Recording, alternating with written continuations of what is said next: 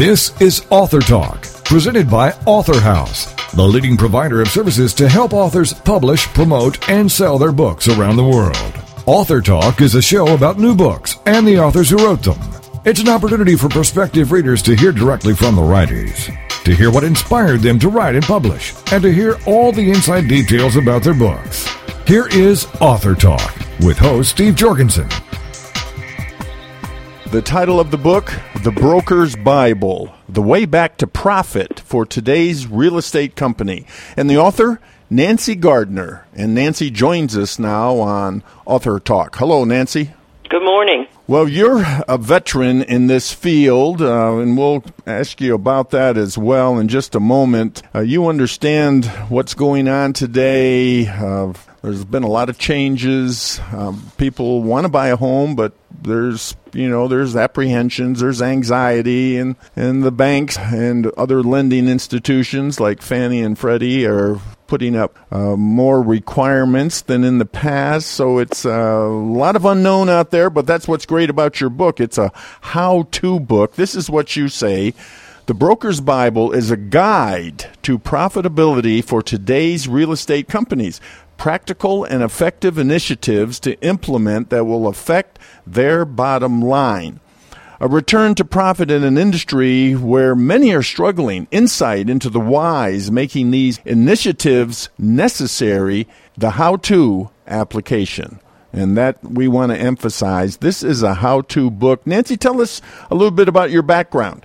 Well, Steve, I've been in the real estate industry since 1979, first as a real estate agent and then into management. And then I started this work in January of 97, forming my own firm in 2001. And um, I think working on all those levels gives you an incredible insight into, you know, not only the history of the industry, things we've done right and wrong over time, but also, you know, what it takes to fix it. And um, that's the hard part. It's the doing the work to fix this issue for real estate companies because many of them are not profitable right now. They're hanging on by their thumbs particularly if they have less than 100 agents. And um, they don't have the training, they don't have anything being offered to them that shows them a way out of this. That's what the broker Bible, broker's Bible does. So all the rules have changed, all the way of doing business has changed, and there's a, according to uh, what you write, according to a recent study by the Harvard Business Review, there's really a crisis of trust right now. That's the huge issue. It's the real estate industry has long been agent centric. In other words, everything they did was to attract and keep real estate agents because that's how they generate revenue through the real estate agent. Well, you know, the big shift is the consumer has options that they never had anymore in terms of getting that information, how to access it. Used to be that a real estate agent could stand in front of the MLS, which is, you know, the listing service, and say, no, you can't go there without me. Well, that's not true anymore. The consumer has as much and sometimes even more information than real estate agents do. So they know they have options now. They're better informed. You pair that with the fact that since this Great Recession began, they're really angry about how all of this stuff went down. They don't believe it's fair they're scared about their own futures and you know they've seen their own investments damaged or you know disappear. And you know so they're going they're more demanding. So you look at an industry that's really focused on an agent and you say to them okay you better start paying attention to the consumer and they're scratching their heads. And you know they say a lot about customer service yet when you read the surveys that are uh, the consumer surveys that you know consumers are not very satisfied with what they get from the real estate agent that they use. And I can tell you lots of stories about that that would, you know, put the hair up on the back of your neck. But, and so this has to be a shift. They have to really have a paradigm shift in terms of, you know, who their customer is and, and also understand that if they, if they begin to train their people and put programs in place that the consumer really wants and values, you know, making that shift from the agent to the consumer, they're going to be the best company for an agent to work for. So they're going to they're going to hit two birds with one stone. Now, you also make a simple statement that is loaded with truth, with reality, and and real estate companies obviously have to deal with this. This doesn't put up a permanent roadblock, but it is a very well, it is a statement that really does put, present a lot of challenges. High unemployment equals low numbers of home purchases. We're starting to see, you know, a little improvement in the job, you know, job numbers. Um, but then you have to look at okay, what kind of jobs are we creating? You really have to look at the layers of all this.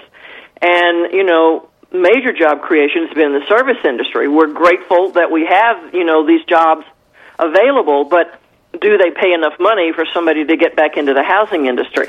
And again, if you go, if you look at what's happening in terms of financing in our industry, those liquidity requirements. I mean, they're they're they're tougher than they've been in a long time, and they're going to get a lot tougher. So you've got to, you're going to have to have a higher down payment. You're going to really be looked at, uh, you know, backwards and forwards before somebody decides to give you a mortgage. And because of that, these jobs that are being created haven't done a whole lot. I mean, what did help us was a little uh, the stimulus program, the tax credit. That bumped up our numbers for a while, but as soon as that program went away, so did our numbers, and we're now back at 2008 pricing, which is was considered to be the lowest point for the industry. And at the same time, it is a buyer's market. And you know, this it's interesting. Um, markets right now are spotty, and what I mean by spotty is that um, there are some areas of the country that were less hard hit by this recession than others. Um, if you go to some parts of the Midwest, they their unemployment numbers sit at you know less than three percent. Um, if you go to there's some pockets around major metropolitan areas because of their desirability, they didn't suffer as much in this downturn. And so you have to have somebody that can really do the numbers for you to understand is it a buyer's market? Are you looking in an area where it's a seller's market? And, and I have clients in Berkeley, California, for example. They, don't, they only have about two months of inventory in Berkeley. Well, that's unheard of in some areas. I mean, they have, you know, 14 months of inventory, 18 Right. months of inventory. So you really have to look at it at a as a case by case basis. It's not you know pantyhose. It's not one size fits all here.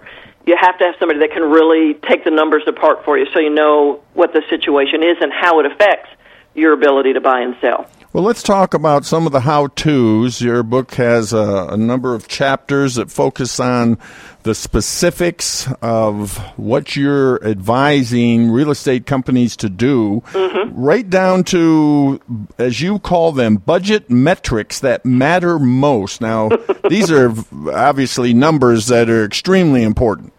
Yes, they are. They really. I mean, you know, salespeople, by and large, not all salespeople. I don't mean to mean to generalize too much, but salespeople, by and large, are not numbers people. They're people people, and they don't necessarily pay attention to the numbers. I'm not saying by that that they don't understand whether or not they're making or losing money. They certainly know that, but there has to be an increase in understanding in terms of what you should be watching. You don't have to micromanage everything, uh, every budget category, but you do need to know which ones are significant and which ones are likely to affect your bottom line the most. And that's what I lay out here. I really put it, you know, in perspective so that they understand what the number means and how it affects whether or not they'll make a profit at the end of the year. Well, I think your, it makes it a little more manageable for them. under your title for chapter business planning, I like this statement. The best way to predict your future is to create it. Yeah, it's you know, and it's the hardest part of the program to implement. Um, and you know, we're we're all human, and there are lots of layers to us. But the truth is, ninety five percent of the people don't plan, and you know, they spend more time planning a vacation than they do, you know, the rest of their lives. And and I think there's, you know, there's a lot of reasons for that, and I'm not going to go into that. But truly, the planning you know it's the bo- it's the foundation for what you're going to be doing it's it, it's so that you're not you have a track and and and I do believe that the best plans are adaptive I don't I don't maintain that you should have a plan and that and that you never look right or left the rest of the year I I don't believe that I believe that Again, you, you use this plan. It's a guide. It's your roadmap. It doesn't mean that you don't change course if you see something happening that needs it needs correction. But you you've got to have something out there that tells you this is where I'm going, and and and a good business plan. Not only you know, most of the time when we talk about planning in the industry, we talk about bottom line goals, and we, you know, where do you want to be? How much money do you want to make by the end of the year? And what, you know, but what we also have to look at is what's the skill required to accomplish that, and then what do I have to do Monday through Friday in order to meet those ends? And that's where we fall short. We just put the numbers out there, and we think that the numbers are going to hold the ground for the rest of the year, and they won't. You have to have it's three parts. It's goals. It's its skill and its um, activity, what we're going to do Monday through Friday. You have a chapter on hiring sales management. You have another mm-hmm. chapter, uh, agent coaching program. Now, mm-hmm. that's very individualized, isn't it? Yes, it's one on one. I mean, and there are a lot of coaching models out there, um, group coaching, other things. I really believe, I, I think, let me first say that the hiring the sales management is probably one of the most important chapters in the book. I don't believe that right now real estate companies realize how important strong sales management is to their success. I, I firmly believe, from my experience in doing this work, that strong management, supportive management that provides that agent coaching as as one one part of, the, of their support is the biggest magnet for uh, attracting new talent into their firms and uh, it gets overlooked all the time. The attention gets put on the agent, and and certainly we sh- we should we should be training and coaching agents. I'm a big proponent of that, but we should also be training and coaching our management because that's that's the weak link, sadly.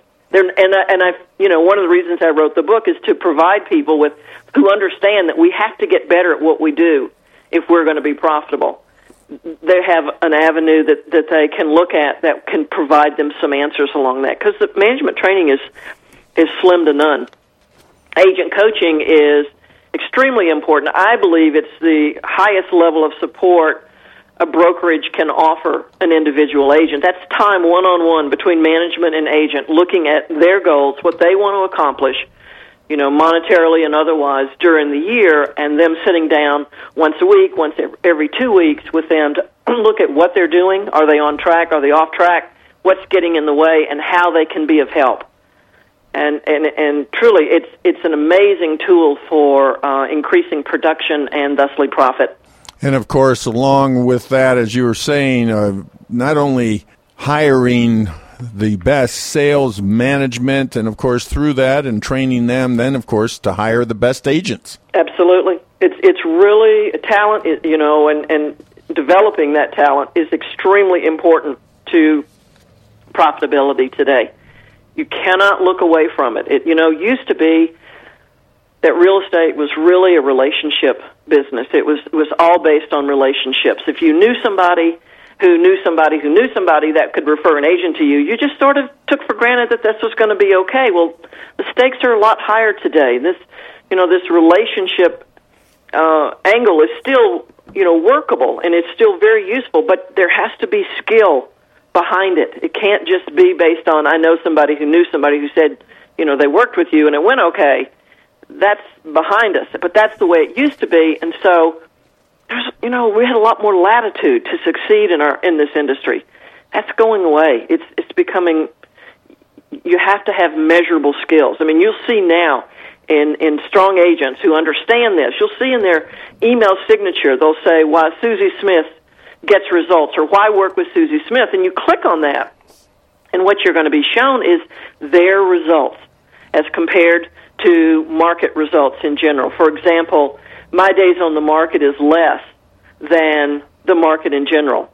My percentage of listings sold is higher than the market in general. My percentage of actual sales price as compared to original list price is lower than the market in general, which translates to I can get results in this market. I know what I'm doing, and my you know, and you should listen to me when I give you advice because my results speak to that end. You also have uh, chapters on company training program, and then there's one on uh, management objectives, another one on time management, technology, websites and social media, and the administrative staff. Well, we are at that point, Nancy, where you need to just tell us where to get your book. well, you can get it at you, pretty much anywhere you buy books. You can get it on Amazon.com. You can go to the um, publisher's website, which is AuthorHouse.com. Um, but any, you know, you can get it at Barnes and Noble. You can get it at Borders. You can, and uh, most people have gotten it on Amazon, I believe. It's just, you know, easy. Well, we appreciate you being with us, Nancy. A lot of great information, a how-to book. Thank you. Thank you. Nancy Gardner, author of her book, The Broker's Bible The Way Back to Profit for Today's Real Estate Company.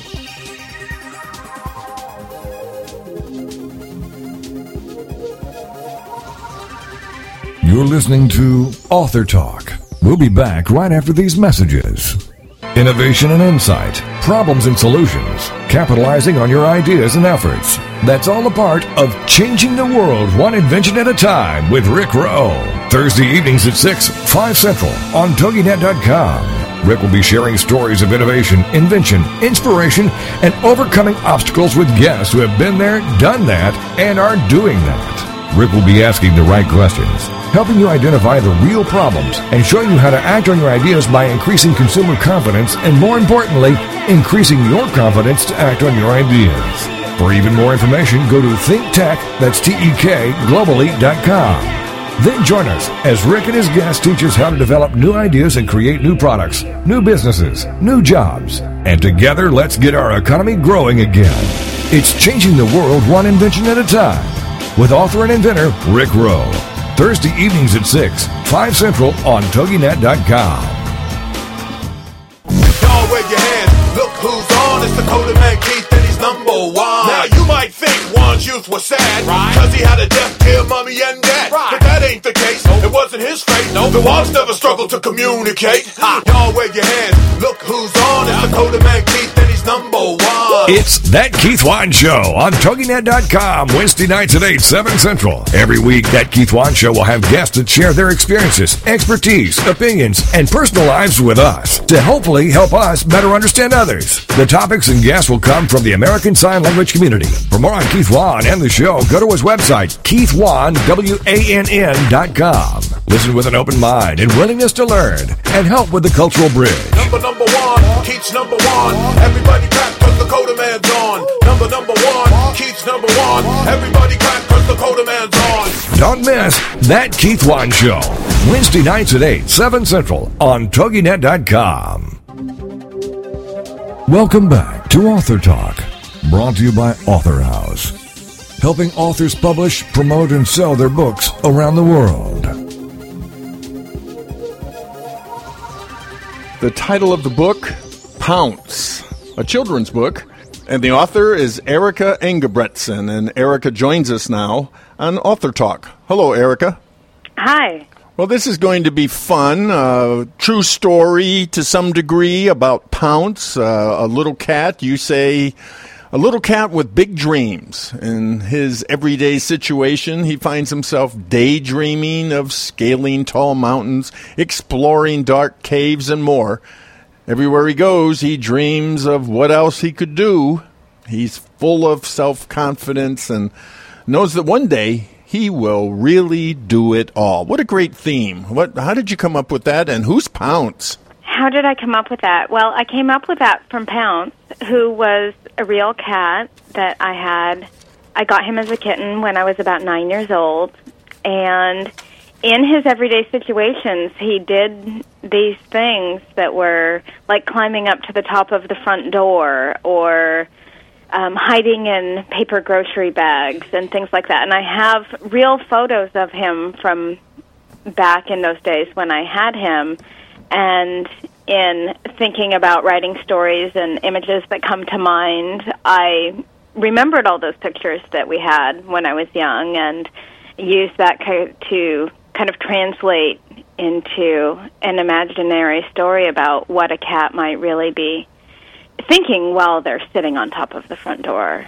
and Eh. hiding in the linen closet and so forth. And personifying them with human thoughts Yes. Or Yeah. fears, or, of course, he doesn't sound like he has any fear. I think he was fearless. Right. And that's a good, and, you know, I mean, that's a kind of theme that you especially feel uh, that you want to be able to project that kind of theme. Right. Um, I don't know if it's so much fearless, but the willingness to take on risks. I think we all have fears about something deep down, but it's if you can conquer those or put those aside enough to really be able to imagine what you can do and not be so afraid that you won't try to do it. Yeah, you say you remember being young, you were always encouraged by your family. You were never told that you could not do something. That's really important. I have a really amazing family. I don't remember ever being told that I couldn't do something, unless, of course, it was against the rules. Um, you know, like riding my bike after dark, which Sure. is a bad idea for a kid. But you know, anything I wanted to do, where I wanted to go to college, what I wanted to be. Um, you know, for a while I thought I wanted to be a chef and go to culinary school, and then I turned out to be an accountant. But whatever it was that I picked, my family was always supportive. Now, you also feel very uh, of concerned, especially about young girls and their self esteem and confidence. Now, why?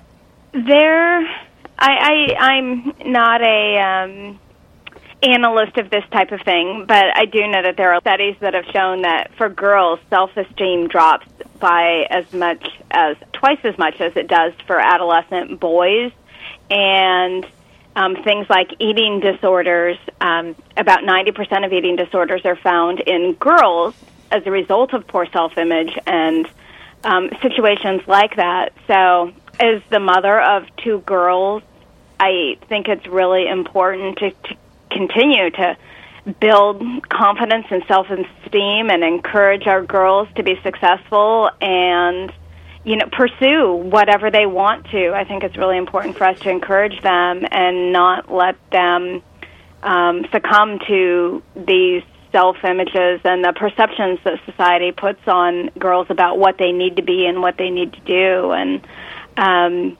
so I really try to um, do that with my own girls and support them in everything that they want to accomplish. And start at a young age teaching them, even through the mind and actions of a cat. Absolutely. I think we, we spend countless hours each week reading books and looking at pictures. And um, I, I've read Pounce a couple times in schools. I read at both of my daughter's schools on Read Across America Day.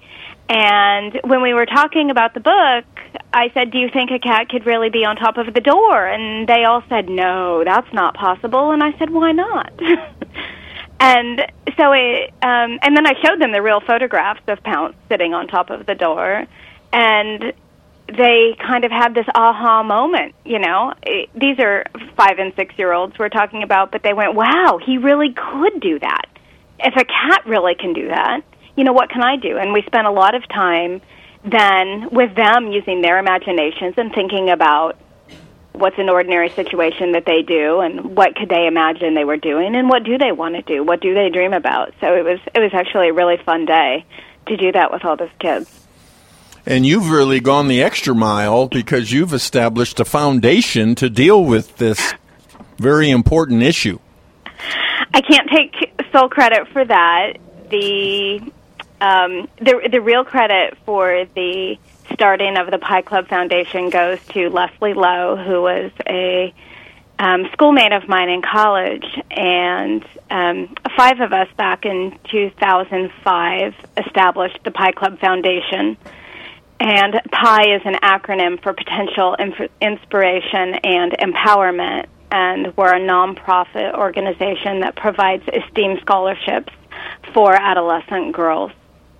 And we send them off to camps and um, situations where where they're put in situations to um, challenge them and build courage and confidence and self esteem.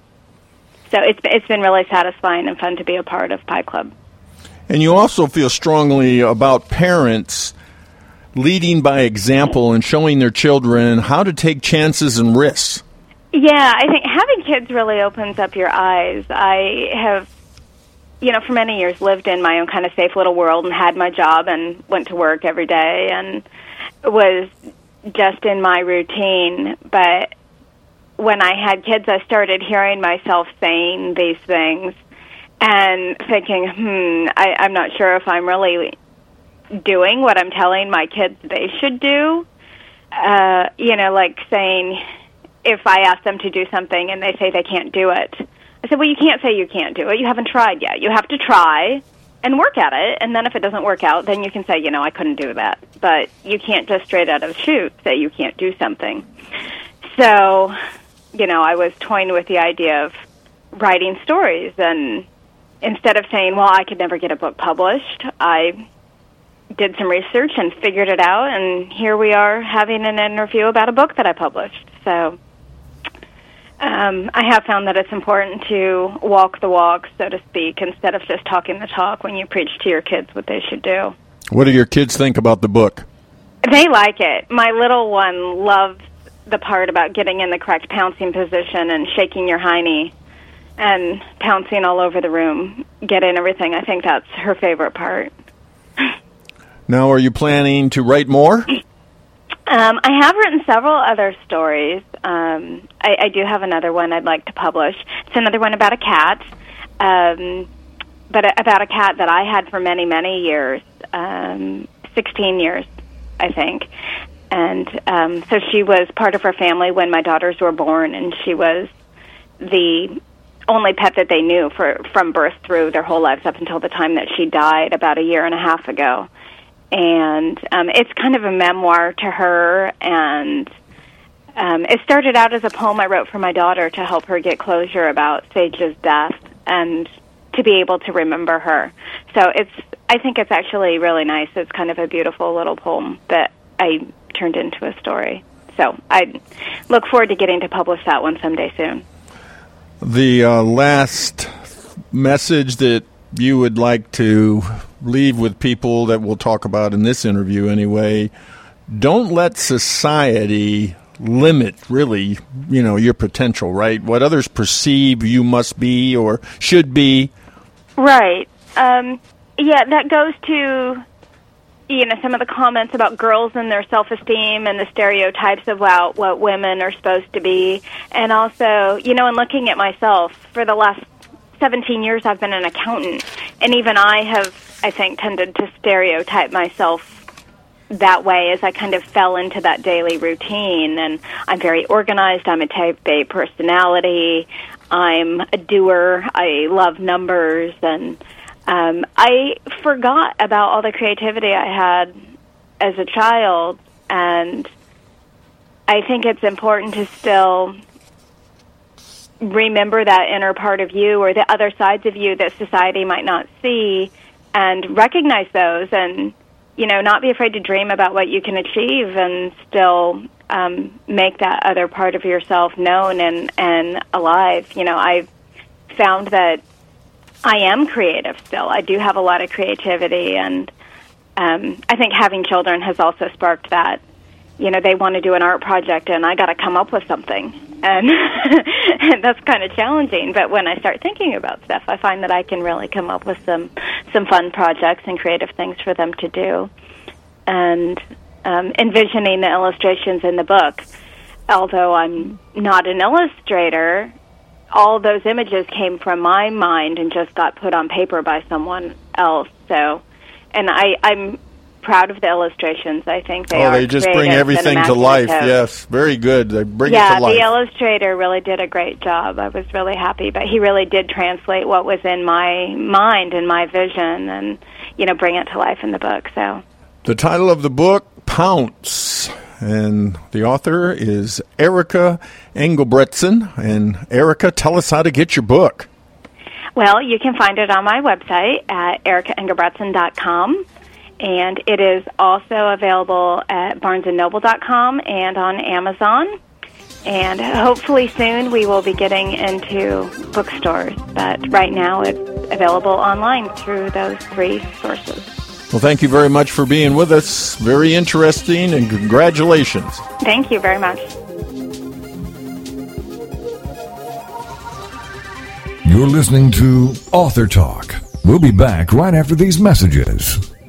People think I've made it. I'm popular. I seem happy all the time. I have great clothes and I'm involved in everything. But I have questions, doubts, and fears, just like every other teenager. That's why I'm glad for Teen Talk Radio, where it's all about choices. Join us for Teen Talk Radio with Nicole Odell, Thursday nights at 10, 9 Central on TogiNet.com. The choices we have to make that can alter the course of our lives. Life is too much pressure if we try to go it alone. I tune in to Teen Talk Radio with Nicole Odell every week to get reminded that I'm not alone. Nicole O'Dell is an expert on what happens in the lives of teenagers. Join her as she deals with topics like peer pressure, purity, drugs, alcohol, and many other things that might come up along the way. She writes books and speaks to people all over the place, but she says her favorite moments are when she can pull up a chair and chat with teens about what's important to us. For more information on Nicole and her books, go to NicoleOdell.com. Then join us for Teen Talk Radio with Nicole O'Dell, Thursday nights at 10, 9 Central on TogiNet.com. Teen Talk Radio, where it's all about choices. The American Rock and Roll Countdown with Alex Brine. So, where were you in the 1970s? Well, this Saturday morning, we're going to flash back to the 70s as we count down the classic hits with the American Rock and Roll Countdown. You'll hear news and information and stories about the artist and what was going on during the specific week that we highlight. So, be sure to join us at 9 o'clock Eastern Standard Time this Saturday on TogiNet for the American Rock and Roll Countdown. The American Rock and Roll Countdown on TogiNet. Welcome back to Author Talk, brought to you by Author House, helping authors publish, promote, and sell their books around the world. The title of the book, An Advisor's Guide to Private Annuities, and the author, F. Bentley Mooney Jr. And Bentley joins us now on Author Talk. Hello, Bentley. Good morning, Steve. Want to read a few things that you have written just to set the stage for our discussion. You say this book may be the only complete collection of law and tactics on the use and misuse of private annuities. It is written for the professional advisor, the attorney, accountant, financial planner, and others, so it is necessarily more detailed than most laypersons would find tolerable. To keep it readable, however, I present the information directly to the reader as the end user rather than switching back and forth from factual presentations to suggestions on how to present it to the client. So it is complicated, it is complex, but at the same time, it is so critical to understand this valuable tool, right? Right. Give us some of your professional background, Bentley, uh, so we understand your many, many years in dealing with this kind of financial uh, strategy. Uh, I have been practicing law in the trust and estates area and taxation uh, for nearly 40 years. I have a Master of Laws degree in taxation, and I'm certified by the State Bar of California as a specialist in estate planning, trust, and probate law. Now let's define a private annuity. Go ahead. Well, it's like dad gives son the farm in exchange for son's promise to pay dad a thousand dollars a month for life. When all is said and done, son owns the farm free and clear. Dad owns a lifetime stream of income. Dad is son's unsecured creditor, and son can do anything he wants to with the farm. The income is a product of um, annuity table calculation that's published under the regulations for the Internal Revenue Code. And it's modified month to month with an assigned interest rate that's announced by the Treasury Department. Right now, those interest rates are at all time low, um, 3%. It was uh, 11% as recently as 1991. And uh, the interest rate keeps the payout rate low enough so that the uh, net return on the investment of the exchange property um, is higher than the payout rate, so you don't have to invade principal and thereby run the risk of outliving the money. So why I is think I delved into a little uh, too much minutia there. well, why is the interest rate so much lower now? Just because of the economy, you know, the Fed is uh, charging the banks uh, zero to a quarter of a percent, and that translates all through the economy. Uh, this is called the 75-20 rate. Um, it's announced uh, monthly by the uh, Treasury. And that's the interest rate that you use with the annuity factor to calculate the payout rate for annuities signed in that month. How do you determine if a private annuity is best for you as the, you know, as the uh, saver, the investor, as the benefactor? Well, here's what it does, and then you just figure out which benefit the, the client needs. Um, by exchanging property for the annuity, you remove that property from the the annuitant's estate for estate tax purposes. It's not a gift; it's a purchase, and so there's no gift tax. It's not in the estate, so there's no estate tax. And with neither a gift nor an estate tax, there can't be a generation skipping transfer tax. Those are the three wealth transfer taxes. You avoid all three of them. In addition, if you exchange an appreciated capital asset for the annuity, you're able to spread the capital gain over the life expectancy of the annuitant instead of paying the tax all up front. Uh, so if you're 65 years old, your life expectancy is 20 years. You just report one twentieth of the capital gain each month, each year. Uh, so that's the income tax aspect. The asset protection aspect uh, is a product of remedying some of the weaknesses of a domestic uh, private annuity. Uh, let me take a second on that. The weakness of the domestic private annuity is that when all that transaction is completed, creditors of the son can go after the farm and deprive the son of the ability to pay the annuity. The creditors of dad can go after the income stream and deprive him of the benefit of his bargain. And the son has to pay taxes on the farm's income and then enough after taxes to service the annuity obligation. It's a rare situation that'll permit you to do that without invading principal. So, what we do to avoid all three weaknesses is move the payor, son, uh, to an offshore no tax jurisdiction. We use a major corporate trustee, so we don't have to worry about somebody running off with the money. Uh, and that trustee engages a uh, Swiss bank in, in the situation that I've developed uh, to do the portfolio management. So the trust company sells the farm, puts the cash into a portfolio of securities from which to pay the annuity. So now you have professional administration of the plan, professional management of the assets, and it's in no tax jurisdiction so that the net return on the portfolio is fully available to service the annuity obligation and thereby minimize the risk of invading principal. Now, when you mention the phrase offshore, that often causes a lot of people to get nervous. There remains quite a bit of the uh, um, uh, Fortress America mentality, where the concern is that the minute the check gets 20 feet off the beach, it's at risk. Uh, but that's really not true. Uh, America doesn't have a single bank in the top 10 in the world there's plenty of reliable professional uh, people and organizations outside the country. And we've used uh, uh, well established uh, financial centers like um, Isle of Man. It's been around doing this for half a century. Uh, fully staffed with, with banking and legal and accounting and management professionals.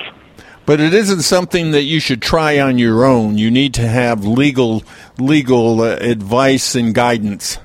Uh, it's factually and legally intense, and so uh, if it's not done by somebody who's been down that road, you can get in trouble.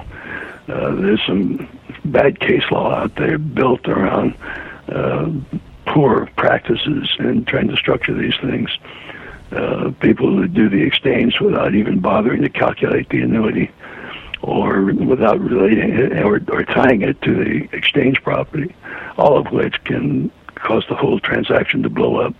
So, I guess the the from a layman's point of view, is there a downside to this?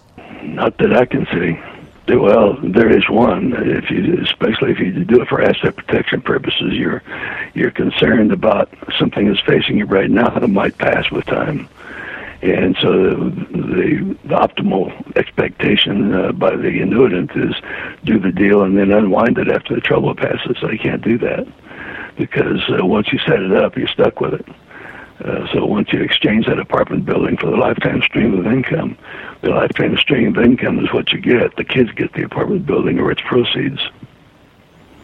You say that this transaction must be understood in light of market risks and congressional distaste. So Congress doesn't like this kind of approach? Well, Congress isn't so bad as IRS. The, uh, the recent run up uh, that peaked in 2007 or thereabouts in the real estate market brought out a lot of uh, mutual fund uh, marketing people who um, uh, called this a private annuity, or yeah, call this a private annuity trust, uh, just because the payor would be an irrevocable gift trust to the kids, and uh, promoted it as a way of bailing out of the real estate market at its peak in order to redeploy into the stock market when it was down. And uh, uh, they were making a lot of unsubstantiated claims and wrong claims. And more than that, they were advocating finding the buyer for the property before you even sign the deal, which makes it a step transaction and collapsible by the IRS with full taxation up front. Those things they weren't telling people. And so IRS got pretty heated about it and, um, and began making ugly noises at the tax institutes and they came out with a proposed regulation uh, 1.1001-1 parens J which um, uh, says that if you do that, if you exchange a, a appreciated property, even in a well properly structured transaction, if you if you exchange a appreciated capital asset for the annuity, they will force recognition of the gain up front. This is a proposed regulation; it's not law. Uh, but uh, it's by its terms, it's retroactive to 2006 if it ever becomes final. Right now, it's stuck in the installment uh, sales section of the IRS, uh, where they're still noodling it. But um, it, it may become final at some point. So the real uh, underlying issue then, assuming this is not a cash transaction to which this doesn't even apply, uh, is that um, uh, the regulation may or may not be enforceable. When you do a statutory analysis uh, construction of the statute, uh, uh, as to whether or not it really binds the courts. I find it fatally flawed. I think what will happen if if the client chooses to face off the IRS on this issue instead of succumbing, that, that he'll probably win, and it'll take the IRS back to the open transaction doctrine, which is where we were prior to the current law. Just a minute's worth on that. IRS wanted to do this years and years ago, and they kept losing. The court would say, no, the open transaction doctrine applies, so you shouldn't be required to pay taxes on money that you might not collect. So they allowed the annuitant to you know, recover tax basis in the exchange property tax free. Uh, and, and only then, only when it was fully recovered, was the uh, annuity income taxable. Well, after IRS lost a series of these things, it, uh, it threw in the towel with a revenue ruling, revenue ruling 5974, uh, which says, okay, uh, we'll we'll recognize the gain ratably over the life expectancy of the annuitant, and that's been the law ever since '69. Now, this proposed regulation proposes to go back to the original argument, but in my view, the the um, the regulation is fatally flawed and the courts will take us back if they're because it revoked 6974. They'll take us back to the prior law, applying the open transaction doctrine. Now, there's no guarantee, but that's where I think the odds are. Another point of how important it is to have uh, legal and professional guidance with this kind of annuity. Absolutely. Now, you make another statement here. This transaction may be the only useful tactic when you face a claim that will consume everything. Help us understand that. Well, at that point, people are saying, How can I save what I've got? You know, let's say you patted the wrong popo at work and you end up with a million dollar lawsuit that looks like it's uh, going to result in a judgment. And you want to save. Um, uh, your second home or your apartment building or stock portfolio or whatever. uh, if you just transfer it to your brother-in-law, uh, then that's called a fraudulent transfer, and it's been the law for 400 years. Uh, the court can make a finding that it's a fraudulent transfer and require the transferee to return the, uh, the property to where the creditor can reach it. So the private annuity applies here because it's not a transfer for, the, for fraudulent transfer purposes. It's a purchase. You just bought something that happens to be beyond the reach of the uh, judgment creditor. And so the judgment creditor has to pursue it where it is, assuming the law permits that. Most common law countries like the Isle of Man, Cayman, uh, Switzerland, well, that's not Switzerland, common law, that's civil law. But they, they won't recognize a foreign judgment based on a theory that's not recognizable in that country. And so a statutory remedy like the one I described would not be recognized in that country. So the judgment creditor either can't enforce the judgment against the annuity or would find it economically unfeasible to, to do so. Bentley, we have enough time for some closing thoughts. So, what would they be? Well, this can often be the saving grace for the guy who's worked hard, saved his money, but ended up with without enough to retire with any dignity. Um, and so, what he can do is uh, take a piece of property that's not producing income, like the acreage he bought, uh, uh, thinking that the expansion of the city around it would reach it in time to give him a nice profit, but it didn't. Or uh, who's built a nice equity and has a home in the city and would like to free up some of that equity in a tax efficient way uh, to bolster a retirement. Uh, for example, I have a client who has um, a home he bought for $40,000 years and years ago. It's gone up in value to about a million. That happens in California. Uh, and uh, he can he can move to uh, Texas where he came from and buy twice the house for half the money. So you get an appraisal on the house. Uh, he takes into account his $500,000 exclusion under Section 121 for establishing his basis, and he takes a percentage, the part that's subject to capital gain tax uh, of the house, and, and deeds that percentage ownership uh, to the payor in exchange for the annuity. Then the payor and he join in selling the property. He gets his part tax free, buys the home in Texas. The rest of it generates forty, fifty thousand dollars a year in lifetime income for as long as he or the wife lives. Which, together with the Social Security and a little pension, uh, lives, leaves him able to retire with some measure of dignity. Well, Bentley, we want to thank you for being on Author Talk and helping us to understand the private annuity. The title of the book is An Advisor's Guide to Private Annuities. Bentley, tell us how to get your book. Uh, go to the website set up for the book. It's www.bentleymooney.com. B E N T L E Y M O O N E Y. You can see the samples of the book and ordering uh, opportunities. Thanks for being with us, Bentley. Okay, Steve. That was F. Bentley Mooney Jr. He is the author of his book, An Advisor's Guide to Private Annuities.